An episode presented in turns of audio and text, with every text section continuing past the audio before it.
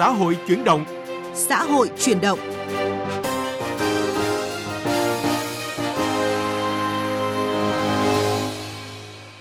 Các biên tập viên Hương Giang và Thành Trung xin kính chào quý vị và các bạn. Thưa quý vị, thưa các bạn, hiện tại ở nhiều địa phương, số công nhân lao động đang phải nghỉ việc vì thuộc diện F0, F1 khá cao. Nhiều dự án được mở rộng quy mô và triển khai mới tại nhiều địa phương nên nhu cầu sử dụng lao động có xu hướng tăng lên.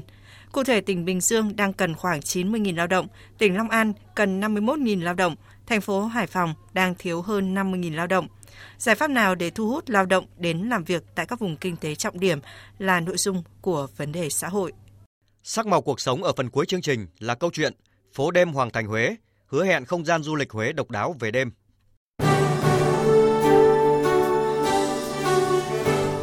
Vấn đề xã hội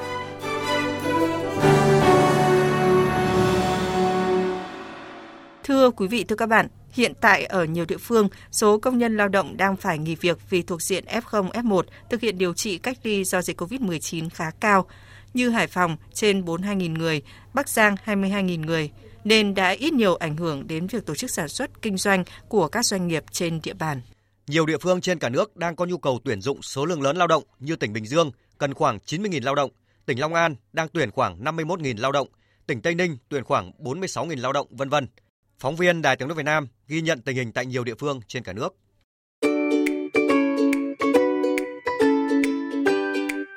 Anh Lê Nhật Trường, Chủ tịch Công đoàn Công ty trách nhiệm hữu hạn Pusung Vina tại khu công nghiệp Bầu Xéo, huyện Trảng Bom, tỉnh Đồng Nai cho biết, có giai đoạn công ty có 11.000 trường hợp F0, F1, chiếm 50% tổng số lao động làm việc, gây rất nhiều khó khăn vận hành dây chuyền sản xuất. Đầu năm nay, tình hình tiếp tục khó khăn hơn khi nhiều lao động có thâm niên làm việc từ 14 đến 15 năm đồng loạt xin nghỉ để hưởng chế độ bảo hiểm xã hội một lần.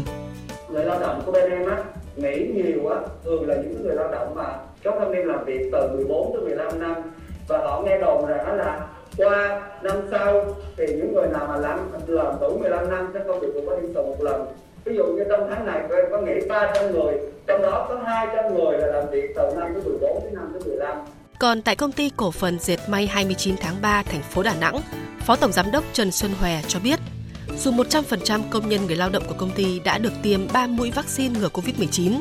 thế nhưng số lượng lao động F0, F1 phải nghỉ việc cách ly vẫn quá cao. Công ty có 4.000 lao động, nhưng tính đến ngày 4 tháng 3 năm 2022, đang có 28% người lao động phải nghỉ việc theo yêu cầu cách ly của cơ quan y tế. Ông Trần Xuân Hòe kiến nghị ngành y tế và các cơ quan chức năng cho phép những lao động theo diện F0 nhẹ, rất nhẹ, không có hoặc có ít triệu chứng được đi làm để đảm bảo đơn hàng của công ty. Tôi có cái đề xuất là đối với à, người lao động mà đã được ký vaccine ba mũi hoặc là khi xét nghiệm à, dương tính với à, virus SARS-CoV-2 nhưng không có điều kiện hoặc có điều kiện tự nhà thì cũng nên như thế nào đó để cho họ đi làm lại bình thường thay vì cách ly với thời gian như hiện nay sẽ hợp lý hơn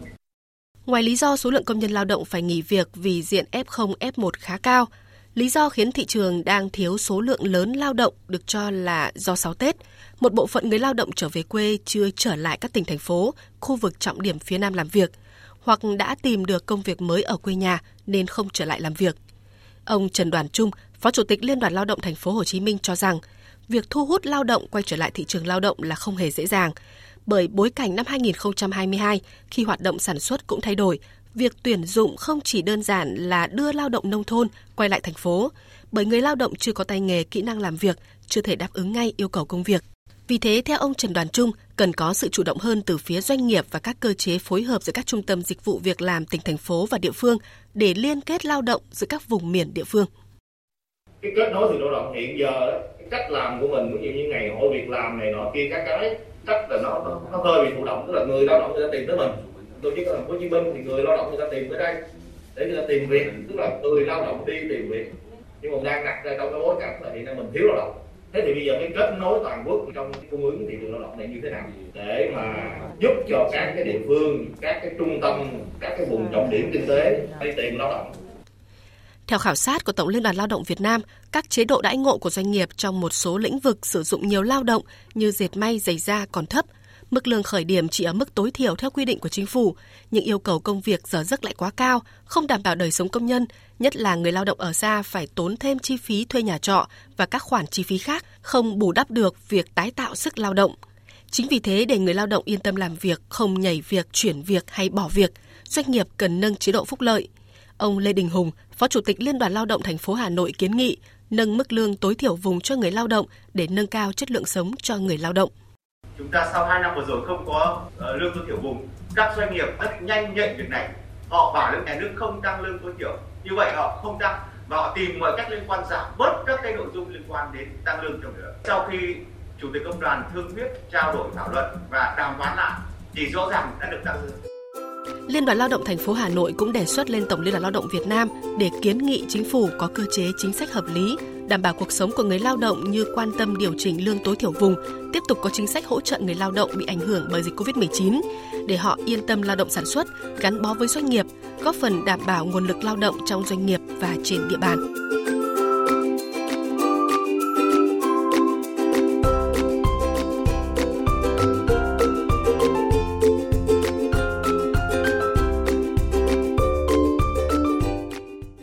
Quý vị và các bạn, trước tình hình thiếu lao động trầm trọng như hiện nay, Tổng Liên đoàn Lao động Việt Nam đưa ra những cơ chế chính sách nào để hỗ trợ các địa phương thu hút lao động trở lại? Có nên đưa lao động F0 đi làm theo đề xuất của một số doanh nghiệp hay không? Phóng viên Bích Ngọc phỏng vấn ông Ngọ Duy Hiểu, Phó Chủ tịch Tổng Liên đoàn Lao động Việt Nam về nội dung này. Mời quý vị đón nghe. Thưa ông Ngọ Duy Hiểu ạ, ông nhìn nhận như thế nào về tình hình thiếu lao động tại các tỉnh thành phố hiện nay? Ở trong cái bối cảnh uh, lao động đang ờ, thiếu hụt ở rất nhiều địa phương và ngành thì với uh, trách nhiệm chăm lo việc làm cho người lao động cũng như đồng hành với chính phủ và chia sẻ với khó khăn của doanh nghiệp thì Tổng Liên đoàn Lao động Việt Nam thấy là có rất nhiều cái nguyên nhân của cái tình trạng thiếu lao động.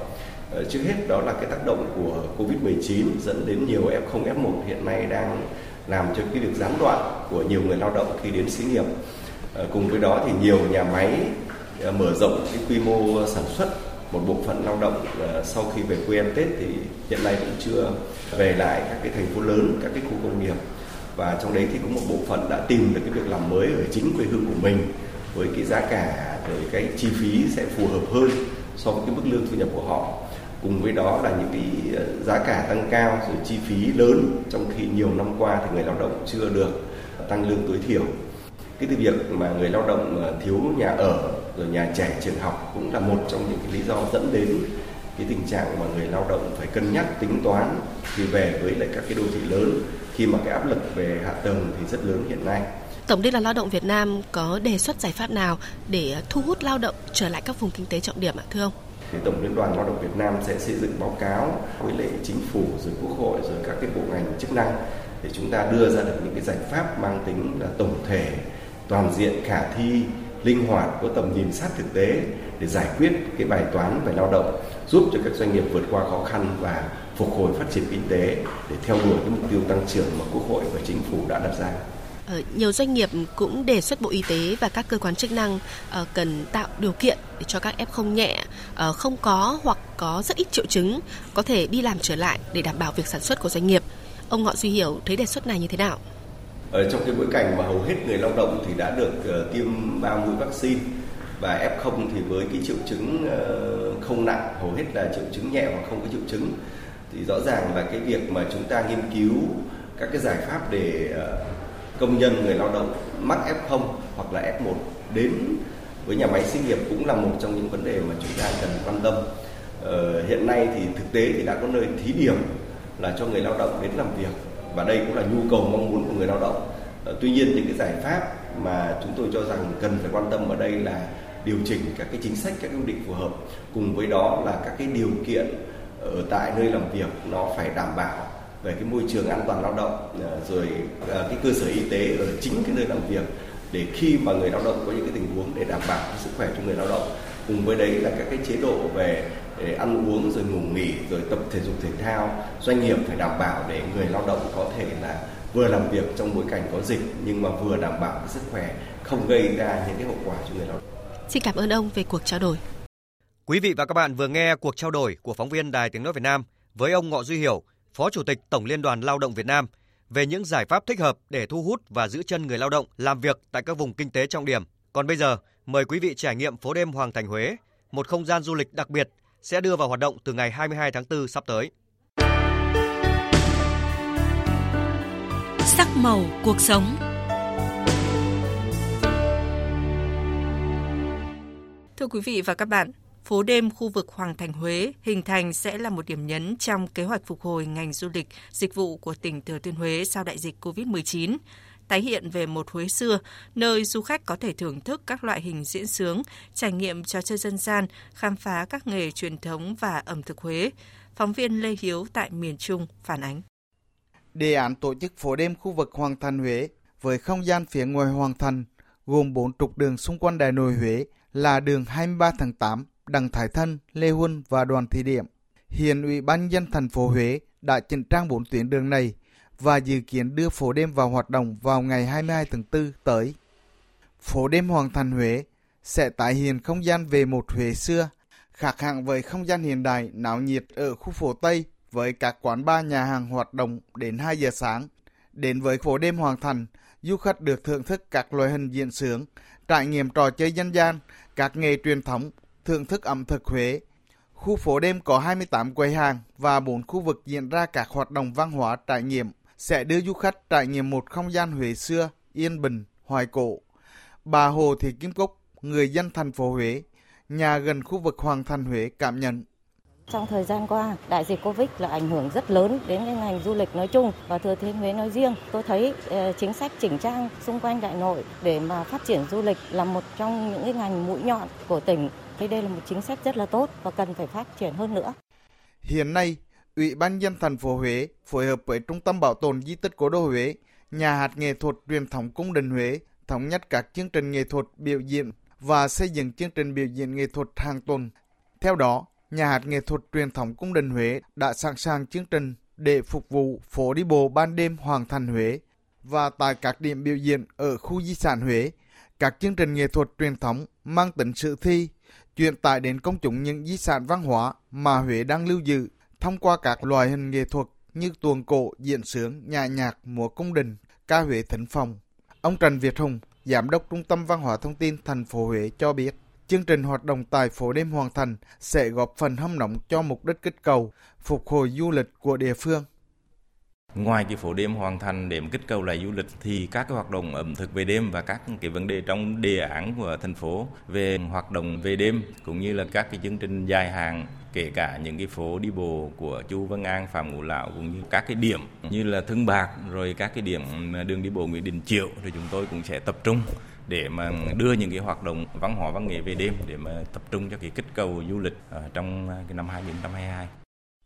Việc triển khai phố đêm hoàn thành nhằm hình thành nhiều không gian văn hóa nghệ thuật về đêm, thu hút du khách và người dân, góp phần quảng bá hình ảnh văn hóa con người Huế, đồng thời đa dạng hóa sản phẩm du lịch, tạo thêm các khu vực vui chơi giải trí, giao lưu văn hóa nghệ thuật, khám phá ẩm thực và các hoạt động cộng đồng về đêm trên địa bàn thành phố Huế. Ngoài khu phố đi bộ xung quanh Đại Nội, năm nay, thành phố Huế cũng sẽ khai thác chợ đêm Đông Ba. Khu chợ đêm này sẽ là nơi mua sắm của du khách và cộng đồng về đêm, kèm theo là dịch vụ ẩm thực đặc trưng của Huế. Ông Võ Lê Nhật, Chủ tịch Ủy ban dân thành phố Huế kỳ vọng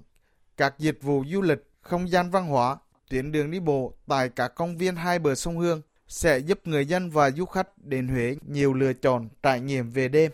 Sản phẩm phố đêm Hoàng Thành Huế khác biệt so với những khu vực phố đêm khác trên địa bàn thành phố cũng như là các cái địa phương trong cả nước cái phố đêm Hoàng Thành Huế nó mang màu sắc đặc thù ở cái điểm là có những cái chương trình nghệ thuật à, mang tính à, di sản văn hóa dân gian à, để đóng góp vào các cái nghệ thuật đường phố ở trên cái phố đi bộ này.